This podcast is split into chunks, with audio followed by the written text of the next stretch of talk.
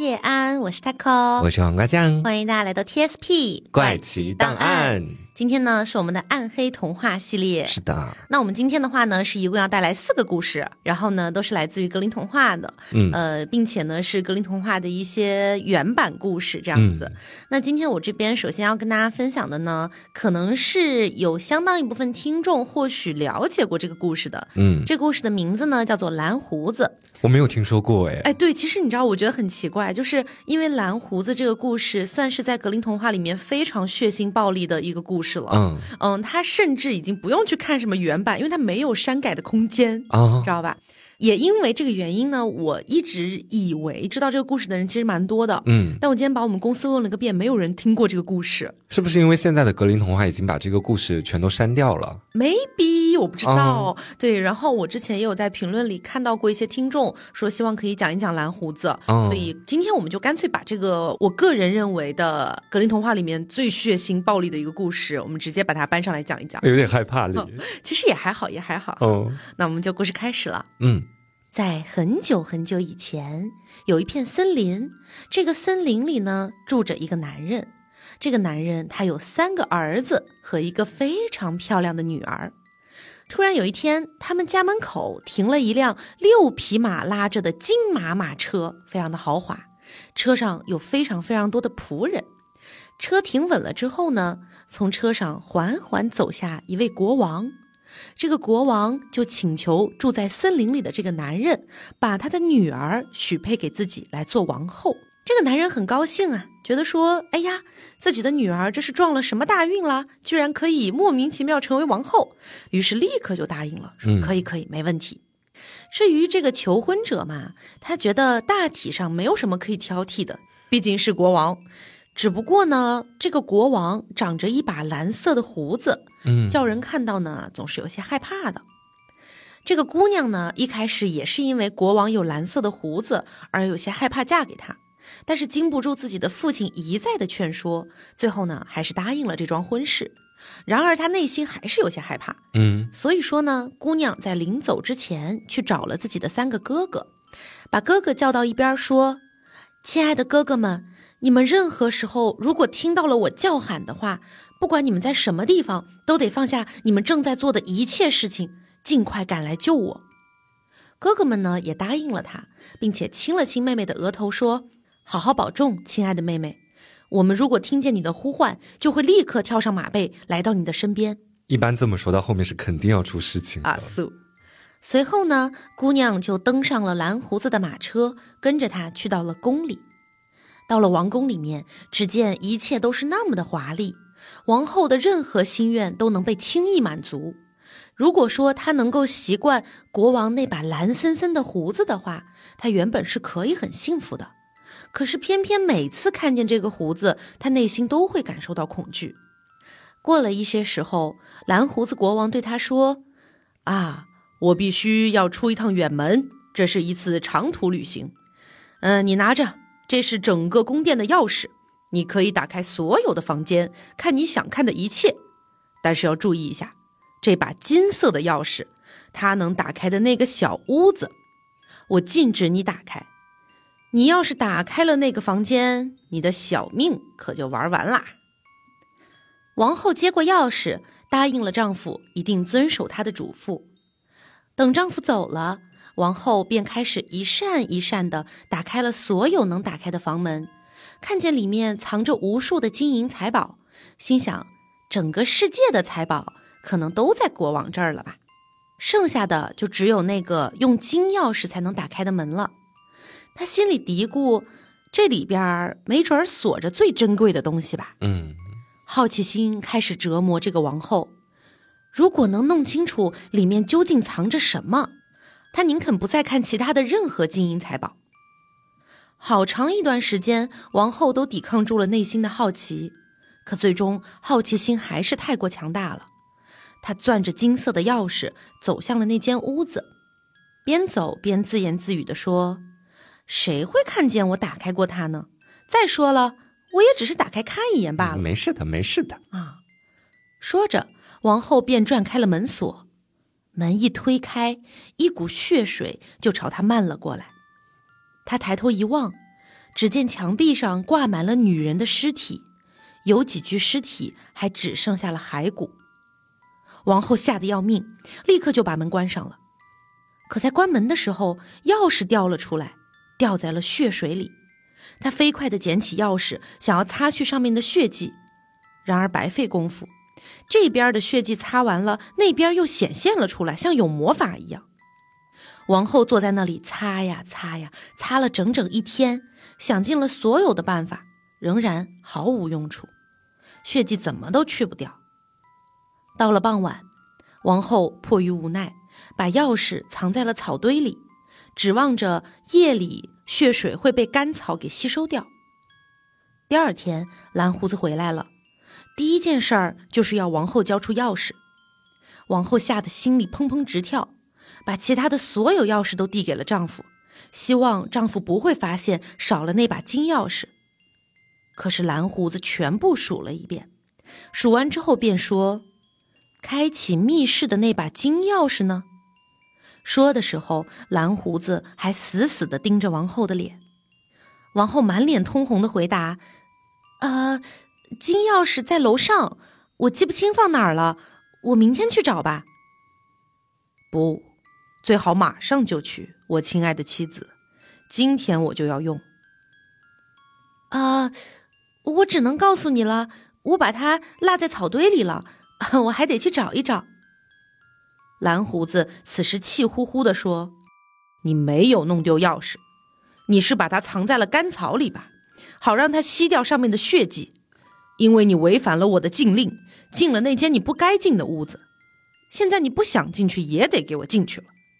接着蓝胡子就强迫王后去取回那个沾满血水的金钥匙。你准备好等着死吧。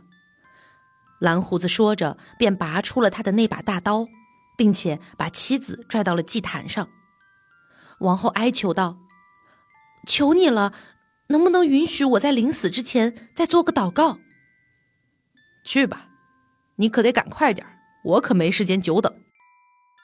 于是王后飞快地朝楼上跑去，拼命地朝着窗外高声叫喊，亲爱的哥哥们，快来救救我！他的三个兄长们正坐在森林里喝啤酒，此时最小的一个哥哥突然说，哎，我好像听见了咱们妹妹的叫喊声，快走，咱们得赶快去救她。三人于是跃上马背，像狂风似的飞驰而去。他们的妹妹此时却胆战心惊地跪在地上。这时候蓝胡子已经在楼下狂吼，喂喂喂，还有完没完呢？同时王后还听见蓝胡子正在最底下的一级台阶上磨着刀。王后眺望窗外，却什么也没发现，只看见远远的有一团雾，像是有一群羊正移动过来。于是王后又一次高声叫喊，亲爱的哥哥们，快来救我，快点儿！王后越来越害怕，越来越害怕。蓝胡子却在底下狂叫，他说，你要是不马上下来，我就过来拖你，我的刀已经磨好了。于是王后又眺望窗外，便看见他的三位哥哥正疾驰过田野，快得像是空中的飞鸟一样。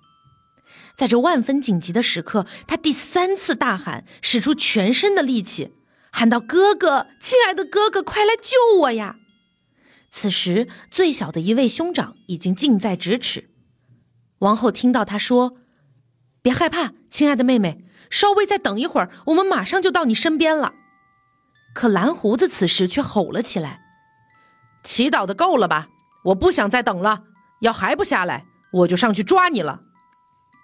王后对着蓝胡子喊道，让我再为三位兄长祈祷一下吧。然而蓝胡子不听他的，已经冲上楼来抓住了他。正当蓝胡子拽住王后的头发，要把长刀刺进他心口的时候，三位哥哥破门而入，把王后从蓝胡子的手里救了出来，接着便拔出三人在腰间的佩刀，砍倒了蓝胡子。随后蓝胡子被吊了起来，跟那些被他杀害了的女人掉在了一起。三位兄长带着自己最亲爱的妹妹返回了家中，蓝胡子的所有财富从此也都归王后所有了。哇，够血腥的。对，我接下来跟大家讲的这个故事啊，讲实话和 T A K O 刚刚所讲的这个故事有 百分之四十到百分之五十 的重合度。嗯，但是呢我觉得它的结局其实要更恐怖一点。嗯，我们不妨来听一下这个故事啊，叫做菲切尔的怪鸟。说在很久很久以前，有个村子里住着一户人家，那这家人呢有三个女儿，个个长得都非常漂亮。在离村子不远的山里住着一个巫师，他会经常变成乞丐的样子去村里面乞讨，但是乞讨的不是钱或者一口吃食，而是要抓走年轻漂亮的女孩。没有人知道那些消失的女孩都去了哪里，只是他们自从跟着巫师走了以后就再也没有回来。有一天，这个巫师终于把目光放在了有三个女儿的那户人家，他装成体弱多病的叫花子模样，背上一个篓子，里面装的似乎是别人施舍给他的东西。来开门的是这家人的大女儿，巫师想从她那里带走一点吃的。善良的大女儿想也没想就同意了，从家里拿出来一块面包。就在巫师拿过面包的那一个瞬间，他只是轻轻地碰了大女儿一下，这个女孩就立刻像失去意识一般主动地跳进了他的背篓里。接着巫师就带着大女儿朝山里跑去。等到了家里，他把大女儿放出来，对她说，我的宝贝，你会喜欢这里的，你会得到你渴望的一切。巫师也算说到做到，接下来的日子里，除了送大女儿回家这个要求之外，无论对方有什么样的请求或需求，他都尽力满足。又过了几天，巫师突然有事情要外出，他把家里房间的钥匙交给了大女儿，并告诉她，这个钥匙串里有一把小钥匙，你不能打开小钥匙对应的那扇门，不然我就要你的命。啊，同样的台词再次出现。嗯，之后呢，巫师还给了大女儿一枚蛋，让她好好保管，不能把蛋弄丢了，否则会酿成大祸。大女儿接过了钥匙和蛋，目送着巫师离开。回到房子里之后，他先是逐一打开了每一个房间，看到里面都是数不尽的金银珠宝，眼前的场景让他看花了眼，他这辈子都没见过这么多华丽的东西。直到他来到那扇被禁止打开的门前，刚开始他准备直接掠过这个房间，但经受不住好奇心的驱使，大女儿还是拿小钥匙打开了房门。原以为里面是更加稀有和闪耀的宝贝，没想到走近一看，房间的中央摆着一个血淋淋的大盆，盆里都是人类的残肢，而在盆的旁边是一块很大的刀板，上面还有一把闪着寒光带着血迹的斧头。大女儿吓得半死，一时手抖，把手里的鸡蛋掉进了盆里。他赶紧把蛋捞起来，想要擦去蛋上沾染到的血迹，但是怎么都擦不干净。没过多久，巫师就从外面办完事儿回来了。他回到家的第一件事就是让大女儿交出钥匙和蛋。当看到自己的蛋上有红色的印记时，他就知道大女儿已经去过那间禁忌的屋子了。随后，他对大女儿说，既然你不听我的话，私自进了那个屋子，那现在我只能让你再进去一次了，不好意思，你活到头了。说着就把大女儿推倒在地，拖进了那个满是残肢的房间里，接着把她的头按在了刀板上，手起刀落，大女儿的脑袋就这样和身体分了家。之后巫师随手就把大女儿的尸体也丢到了那个大盆里，转头又来到了村落，这次他盯上的是二女儿。和自己的姐姐一样，二女儿也是一个非常善良的女孩。当她把面包递给巫师时，也失去了意识，跳进了背篓里。之后巫师故技重施，说自己外出有事，把钥匙和蛋交给了二女儿。而她的命运和自己的大姐一样，都被归来的巫师杀害并肢解。这个时候只有三女儿还暂时安全，但很快她也被巫师用相同的伎俩带到了山中的家里。不过和两个姐姐不同的是，三女儿这个人做事非常的谨慎，虽然他来到了被禁止进入的房间，看到了盆里被肢解的两个姐姐，但是并没有留下任何痕迹，而且他似乎有种神奇的能力，那就是能让人死而复生。当他把姐姐们的肢体拼凑起来之后，两个姐姐很快就有了呼吸，并且睁大了眼睛。姐妹三人终于又团聚了，她们在一起抱头痛哭，咒骂着巫师的残忍。等到巫师回来之后，他也是先问三女儿要蛋和钥匙，经过仔细检查，发现没有任何问题，随即就对三女儿说：恭喜你，经受住了我的考验，我要让你做我的新娘子。三女儿可一点都开心不起来，她向巫师提出了自己的要求。啊，如果你要娶我的话，就得先给我爸妈一背篓金子，而且必须得你自己亲自背过去。我也刚好趁这个时间，呃，在家里准备婚礼。巫师欣然同意了，并且给了三女儿所有房间的钥匙，让她自己拿着背篓去挑喜欢的金银财宝。三女儿离开以后，没有去满是金银财宝的房间，而是直接来到了那个禁止进入的房间。她把两个姐姐都放进了背篓里，并让两个姐姐回到家以后，再叫人一起来救自己。之后，她在背篓的顶部放了些金子，并把这重重的一筐东西交给了巫师，还告诉她：现在你就可以把背篓背到我家去了，路上不准休息，我会在二楼的窗台监视你的。巫师背起背篓之后就开始了跋涉，但是这个背篓重得要命，他累得气喘吁吁，汗流浃背，刚想休息，就听到背后传来一个声音喊着：我在小窗子里看着你呢，别休息了，还不快给我往前走。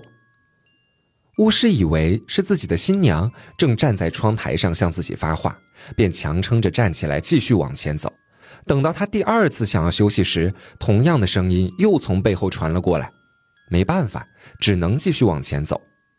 就这样，他坚持走到了三姐妹的家。当时的他已经上气不接下气，没有丝毫的力气了。我们这时候再把目光放到三女儿这边，作为新娘，她正在巫师的家里操办起了婚礼的相关事宜，还向巫师的朋友都发出了邀请。之后，她从那个罪恶的房间里拿出了一颗露出牙齿、带着狰狞笑容的死人脑袋，给她戴上了首饰和花环，放在了顶楼的窗子上，营造出这个人正在房间里向外张望的样子。天哪！一切都准备好了，她就把被子剪开，包裹住了自己，接着跳进了蜂蜜桶，在蜜里打起滚来，直到自己变成一只怪鸟的模样，谁也认不出她的真实面目。然后她就走出了房子，在路上等待各位宾客的到来。每当前来参加婚礼的客人问他：怪鸟，怪鸟，你从哪儿来？他就会回答：我我从巫师菲切尔的家里来。客人又问：请问我们年轻的新娘在干什么？怪鸟就会回答说：嗯，她从楼下一直爬到了楼顶，为了看着新郎，一直坐在窗口。最后，三女儿碰到了巫师，就连巫师也没有认出自己新娘的样子。两个人经历了刚刚与客人之间完全相同的对话。巫师听完了怪鸟的回答之后，就抬头看向了自己家的方向。他看见二楼的阳台上有张人脸正在冲自己微笑，以为是自己的新娘，就冲人头招手打招呼。当他和所有的宾客都进入家中以后，大女儿和二女儿也带着家里的亲戚和兄弟来和三女儿会合了。他们偷偷封住了房子的所有出口，之后点上了一把火，把巫师和他的同伙全都烧死了。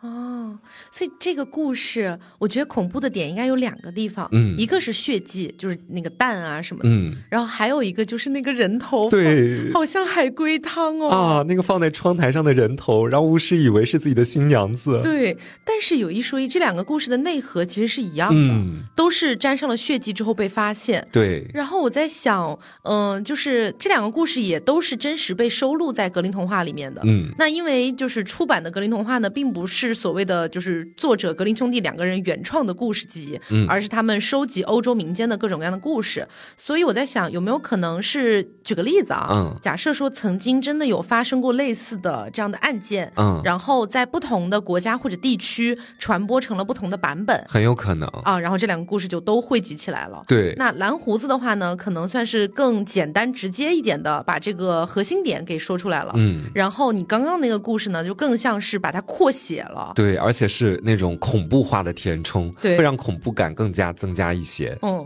好，那接下来这个故事呢叫做没有手的女孩。嗯，这个故事我们可以说剧情算是跌宕起伏，然后最后呢还算是一个 happy ending 这个样子。好，传说在很久很久以前有一个磨坊主，虽然说他是磨坊主，但是运气不太好，日子越过越穷。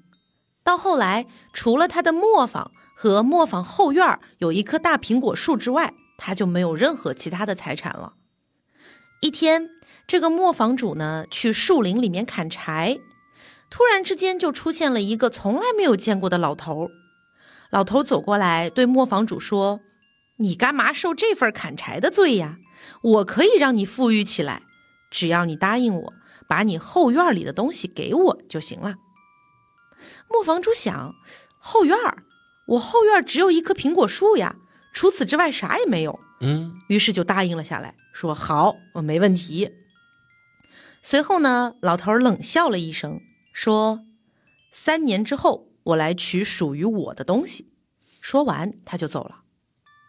磨坊主回到家，他的妻子迎面跑过来问道说，老公，怎么回事？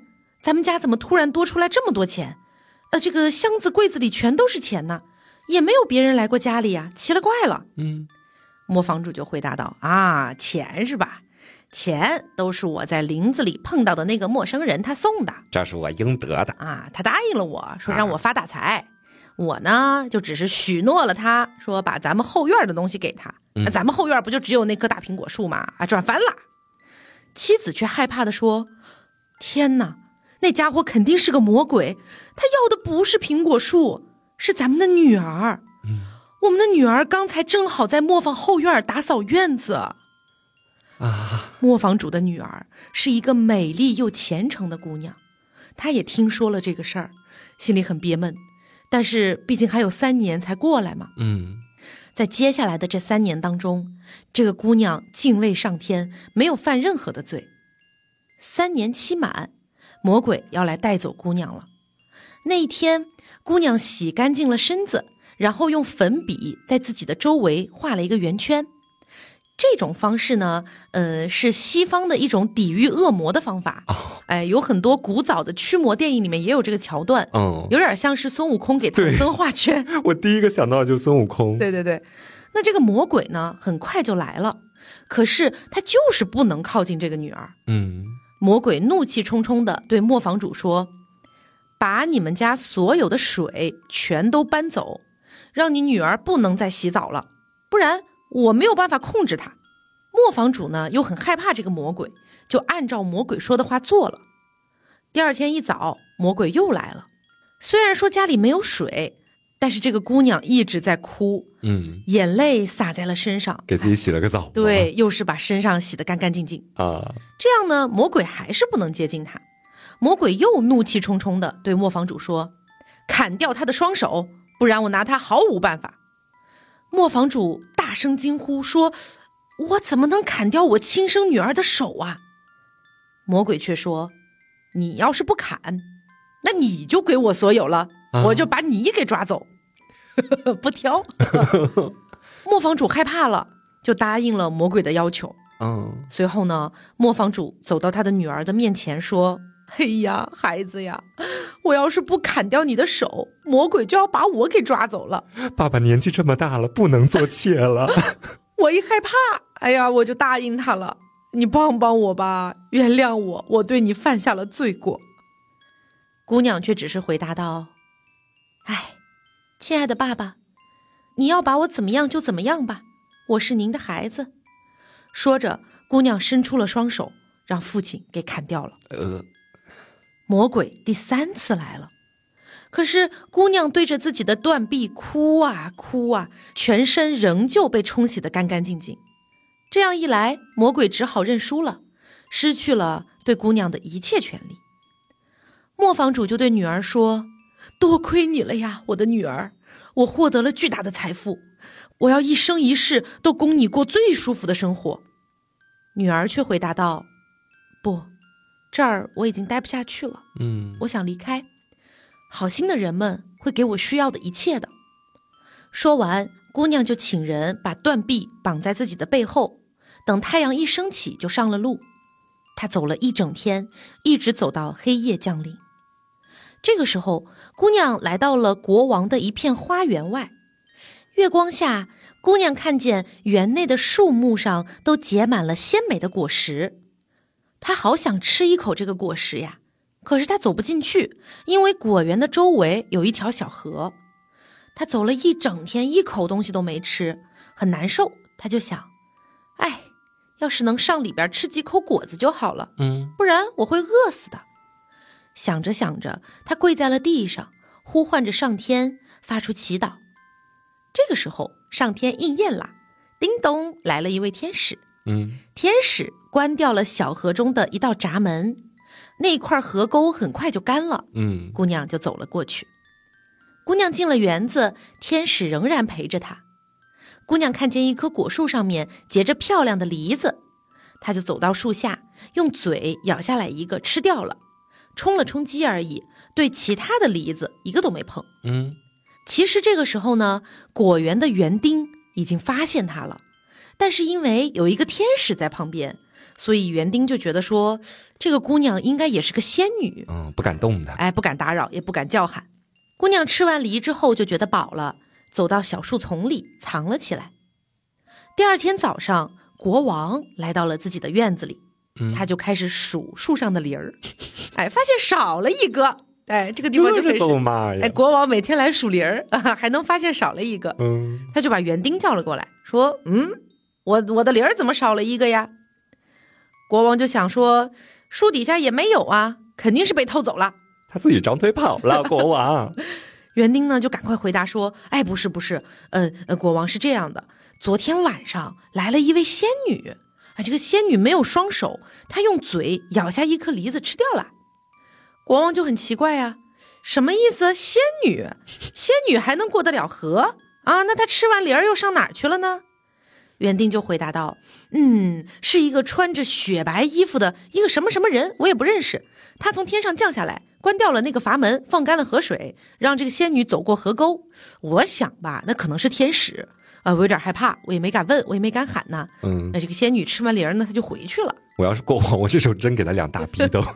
国王就说：“嗯，你要说的是实话的话呢，今天晚上我就和你一起守园子，看看这个仙女还来不来。”嗯，天黑了，国王来到了园中，还带着一位能够和仙女对话的牧师。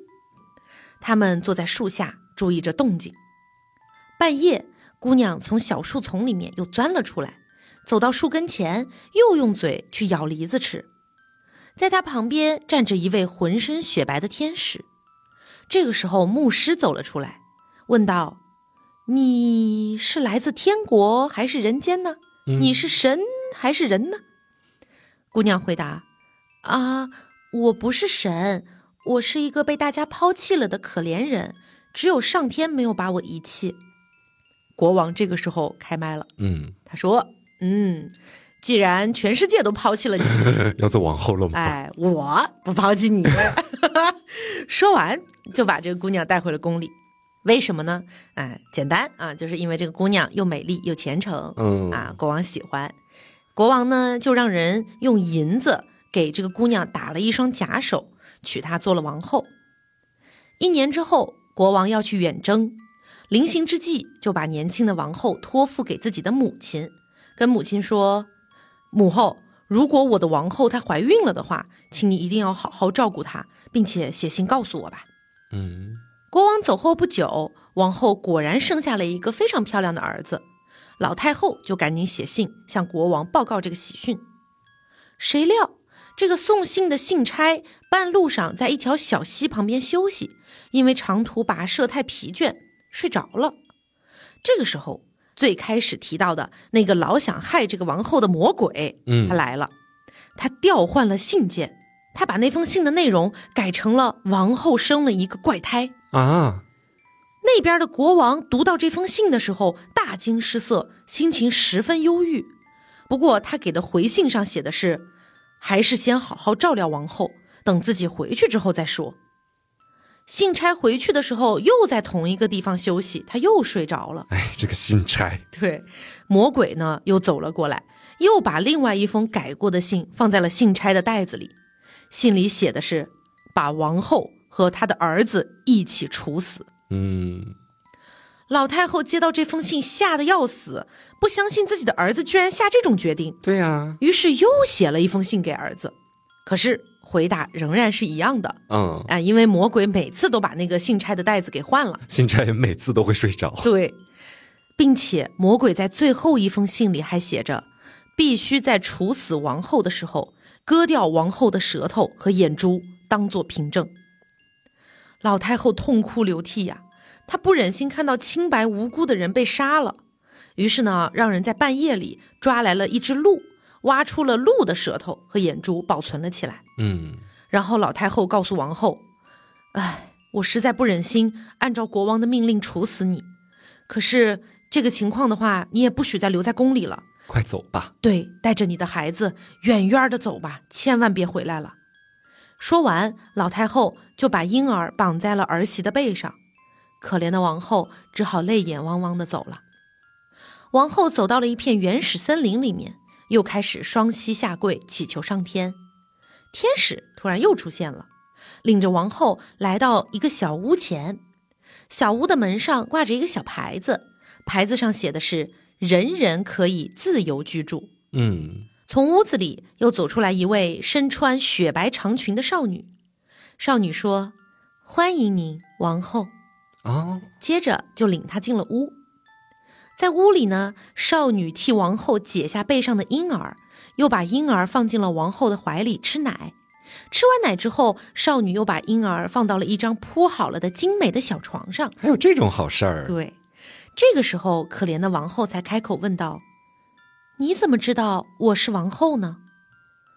白衣少女回答道：“因为我是天使呀，上天派我来照顾你们母子俩。”随后，王后在小屋当中一住就是七年，得到了很好的照料，并且由于王后非常的虔诚，上天保佑她，她被砍掉的手又长出来了。哇！终于，几年之后，国王打完了仗。嗯，回到家第一件事儿当然是要见自己的妻子和孩子呀。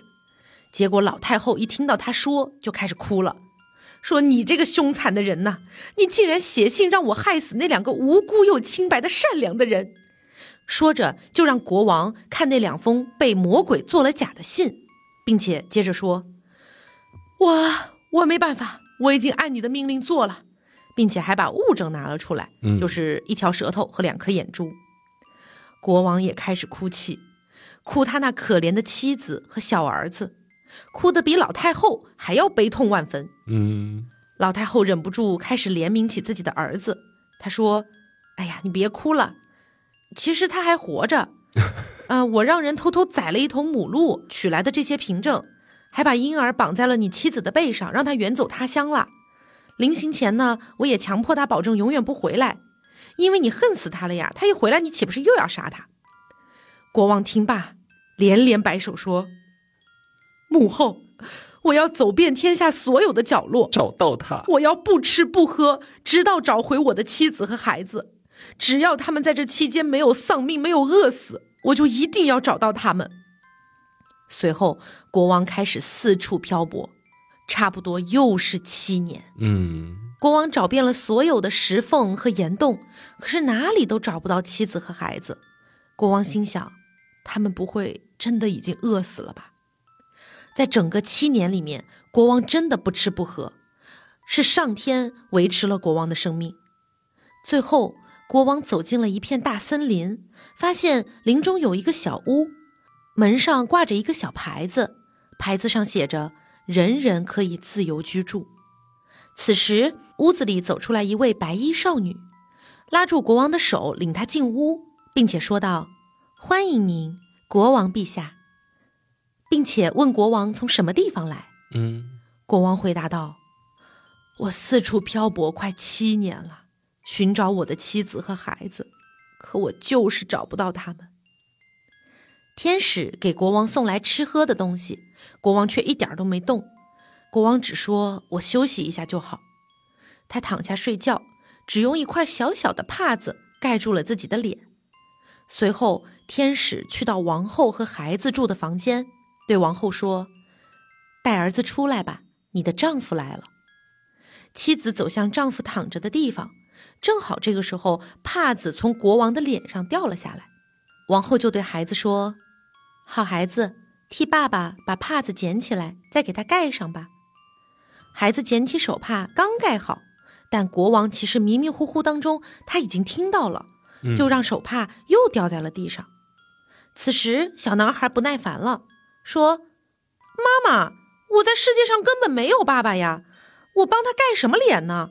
我只学会了祈祷。你不是经常说我们在天上的圣父啊？嗯，我的父亲在天上，他就是仁慈的上苍。你现在怎么能让我认这个野蛮人做爸爸呢？他不是我爸爸。国王听了之后立刻坐了起来，问王后：你是谁？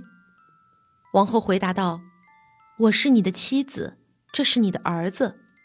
国王盯着王后那一双手说：可是我的妻子有一双银子做的手啊。嗯，妻子回答道：啊，这双手是仁慈的上苍让我重新长出来的。这个时候天使去王后的房里取来了银子做的手给国王看，国王才相信自己真的找到了心爱的妻子和孩子，并且亲吻了他们，还高兴地说：天哪，我终于找到你们了。天使还请他们一块吃了饭，然后他们就回家去见了老太后。全国上下欢天喜地，国王和王后又举行了一次婚礼。哦，他们快乐地生活着，直到生命的结束。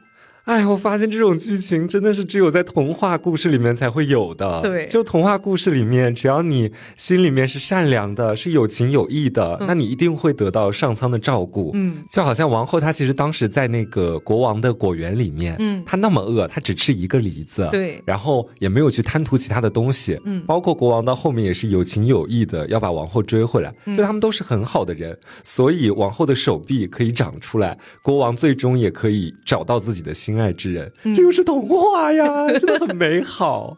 好，那我接下来再给大家讲一个，我觉得这个故事它其实还是有那么点血腥的、嗯、啊，没有刚刚 T A K O 所讲的那个故事那么的温情结尾。嗯，大家来听一下哈。这个故事的名字呢叫做《烈火烧出的年轻人》。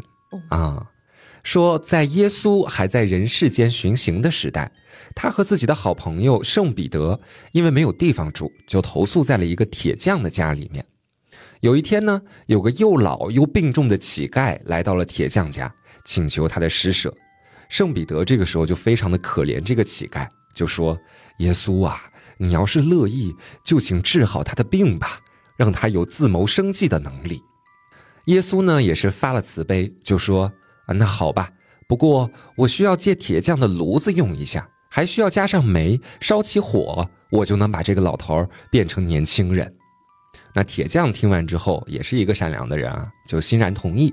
在圣彼得的帮助之下，两个人就把炉子烧了起来。这个时候呢，耶稣就抓起了乞丐，把他直接丢进了炉子里的红红的火焰当中。那乞丐在里面被烧得浑身通红，就像一朵正在盛开的玫瑰花，一边被灼烧，他还一边啊赞美上天，在祷告，一点都看不出疼痛的样子。之后呢，耶稣又走到了冷却槽的旁边，把烧得通红的乞丐丢了进去，让水直接没过了他的头顶。等他的身体完全冷却了之后，又给他赐予祝福。之后那个乞丐就精神抖擞地从冷却槽里跳了出来啊，整个人皮肤细腻，腰板笔直，看起来只有二十多岁，就跟返老还童是一模一样的。那铁匠就把这一切都看在眼里了，他邀请耶稣、圣彼得还有年轻的乞丐一起出去吃晚饭。那在饭馆里面呢，碰到了自己的一个老姨姐，这个老太太有一只眼睛瞎了，而且呢还是个驼背。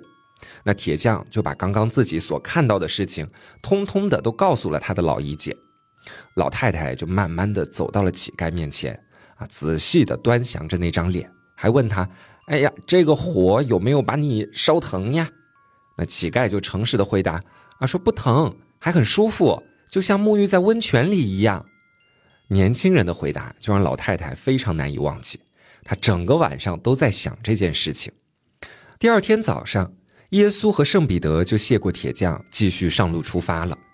铁匠送走他们之后，就开始在心里想着要怎么把自己的老姨姐变年轻。他昨天看了耶稣施展神力的全过程，就以为自己也可以做到相同的事情啊。之后他就把老姨姐叫了过来，问她，姨姐，你想不想变成十八九岁年轻的女孩？老姨姐高兴都来不及呀、啊，赶紧答应了下来。于是铁匠又把炉火烧了起来，直接把老太太推了进去，看着她在烈火里翻来滚去，发出一声声惨叫。但铁匠对此不以为然，他觉得是老太太不耐痛，像乞丐昨天就没有发出一声惨叫呀。之后还扯起了风箱，炉子里的火看起来更大了，老太太浑身的衣服都被烧掉了，身体也被烧得通红滚烫。铁匠心里想着，怎么一点变化都没有呢？看来是我的手艺还不到家。之后就把老太太拽了出来，扔进了冷却槽里。老太太此时还有一丝的力气叫喊，铁匠的老婆和弟媳妇儿在对面的楼上都听见了惨叫声，于是纷纷下楼跑到铁匠铺来，看看到底是怎么回事儿。那面前的老太太又哭又叫，身子像一团破抹布一样躺在水槽里，脸上的皱纹都挤在了一起，已经没有了人样。铁匠老婆还有弟媳妇儿这个时候都有身孕在身，哪能受得了面前的这个场景？两个人当时就受到了惊吓，直接导致早产，当天晚上就都把孩子生了下来。但这俩娃看起来也不像是人，倒很像是猢狲。咕咕坠地之后就跑到森林里面去了，据说他们后来就成为了猴子的祖先啊、哦！等一下，这个故事的结尾怎么这么荒谬啊？但是那个老太太被推进去那段我觉得好吓人。是啊，就直接把她推到火里面烧，然后又放到冷却槽里冷却，而还还能叫得出来，还没有死掉。对，你知道就是说呃，我觉得这个故事还蛮特别的点是在于呃，因为我们知道它都来自于格林童话、嗯、然后其实像不管是前面的什么蓝胡子呀，还是说我刚刚那个比较 happy ending 的故事等等的、嗯、你都会觉得它有点童话的色彩影子在里面、嗯、但是最后这个故事我感觉只有最后那个荒诞的结尾很像是童话故事、嗯、但是前面那个感觉像个恐怖故事一样。对，就其实不管是耶稣帮那个老乞丐去恢复容貌，还是后面这个老太太就直接在火里被烧死，我觉得其实不管是听还是看都会产生不适的感觉。哦，很吓人，好吓人。